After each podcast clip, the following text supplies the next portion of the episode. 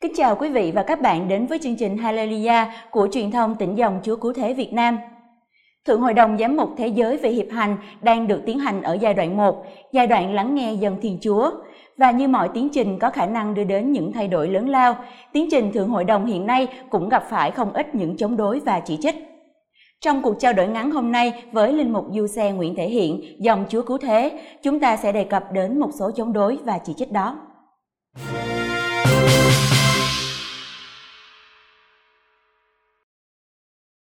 Chúng con kính chào cha. À, thưa cha, tuy chỉ vừa bắt đầu vào tháng 10 vừa qua, tuy nhiên Thượng Hội đồng về hiệp hành đã gặp phải những phản đối và chỉ trích đúng không ạ? À, dạ vâng,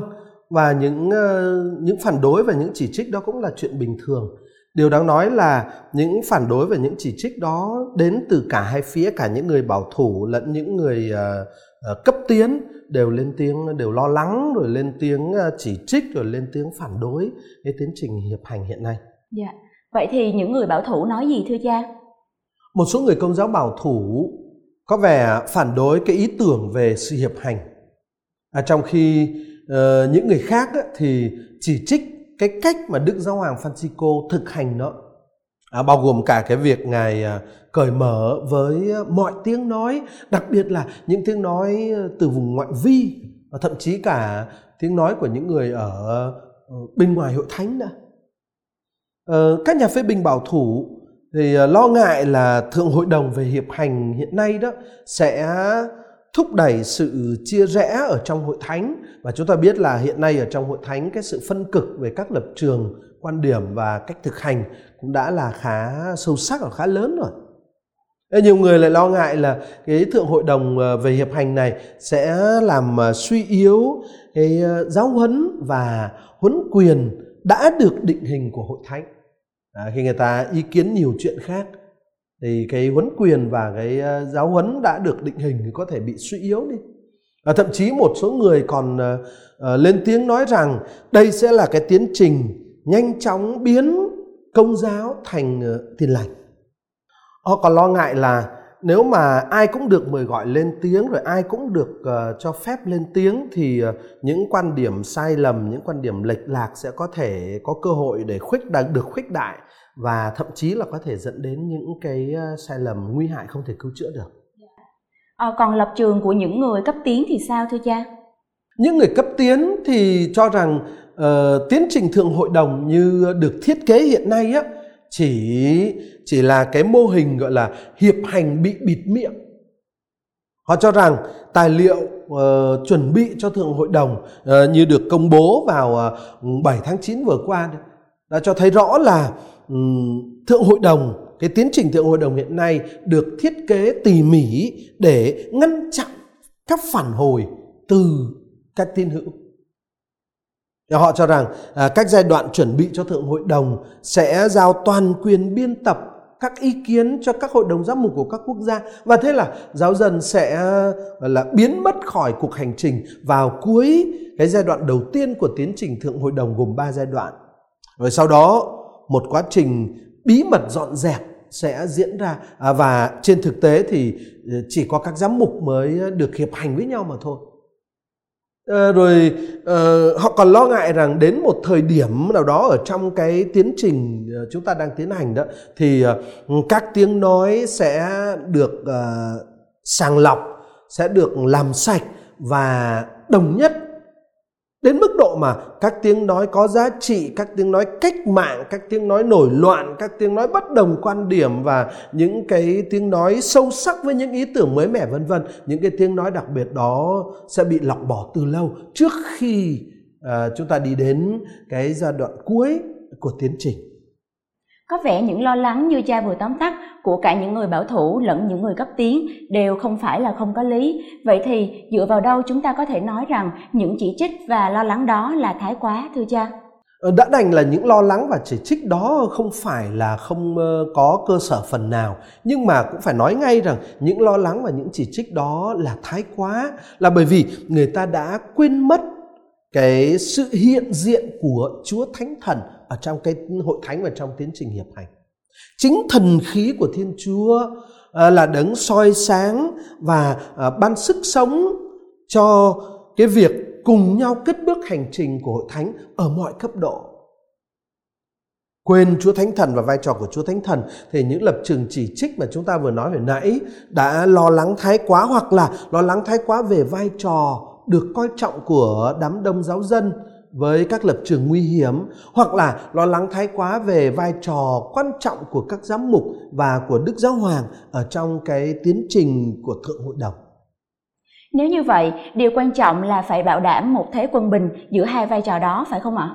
Vâng, và điều đó chỉ có thể xảy ra nếu chúng ta biết để cho Chúa Thánh Thần thực hiện vai trò của Ngài. Và tài liệu chuẩn bị cho Thượng Hội đồng uh, tại số 20 có nói đến ba tuyến nhân vật À, của cuộc ừ, hiệp hành theo mẫu của Kinh Thánh. À, tài liệu viết như sau tôi xin à, đọc nguyên văn cái số 20 của tài liệu chuẩn bị của Thượng Hội đồng. Chúa Giêsu đám đông đủ mọi hạng người, các tông đồ đây là hình ảnh và là mầu nhiệm mà hội thánh phải không ngừng chiêm ngắm và đào sâu để có thể trở nên chính mình ngày một hơn. Không một ai trong ba tuyến nhân vật này có thể rời khỏi khung cảnh mặc khải này. Nếu Đức Giêsu vắng mặt và ai khác thế chỗ, thì hội thánh sẽ trở thành một thứ giao kèo giữa các tông đồ và đám đông.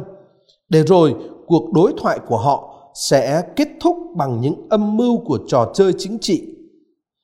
nếu không có các tông đồ là những người được Chúa Giêsu trao quyền và Chúa Thánh Thần chỉ dạy, thì mối tương quan với chân lý tin mừng sẽ bị phá vỡ và đám đông sẽ chỉ còn thấy Chúa Giêsu như một huyền thoại hoặc như một ý thức hệ, cho dù họ có đón nhận hay là bác bỏ Ngài.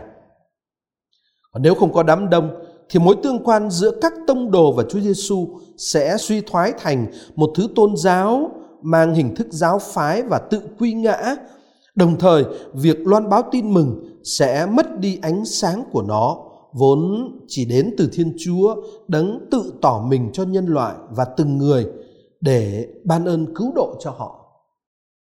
Ờ, cứ theo những gì mà chúng ta vừa đọc thì thấy rất rõ ràng là uh, nếu thiếu một trong ba cái yếu tố là Chúa Thánh Thần, là dân Chúa và các tông đồ thì thì chúng ta sẽ không thể có một ừ, thượng hội đồng đích thực được. Dạ vâng, à, tức là những cái lời chỉ trích này thì nó cũng có giá trị cảnh tỉnh đúng không thưa cha? Dạ vâng ạ, và những lời chỉ trích này đương nhiên là có giá trị cảnh tỉnh chúng ta và những điểm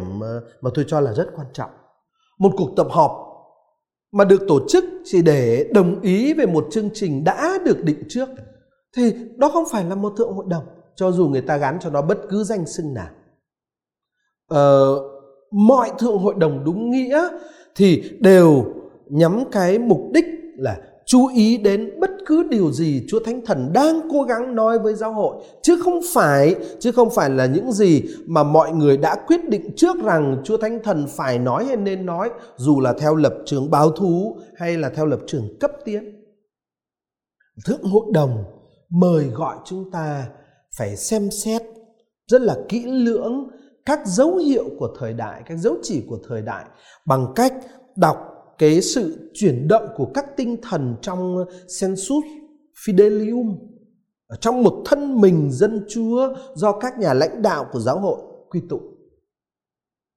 Đó là một tiến trình của hội thánh um, phân định các thần khí. Đó là một tiến trình của hội thánh và là một tiến trình phân định các thần khí. À, với một mục tiêu rất rõ ràng là mục tiêu truyền giáo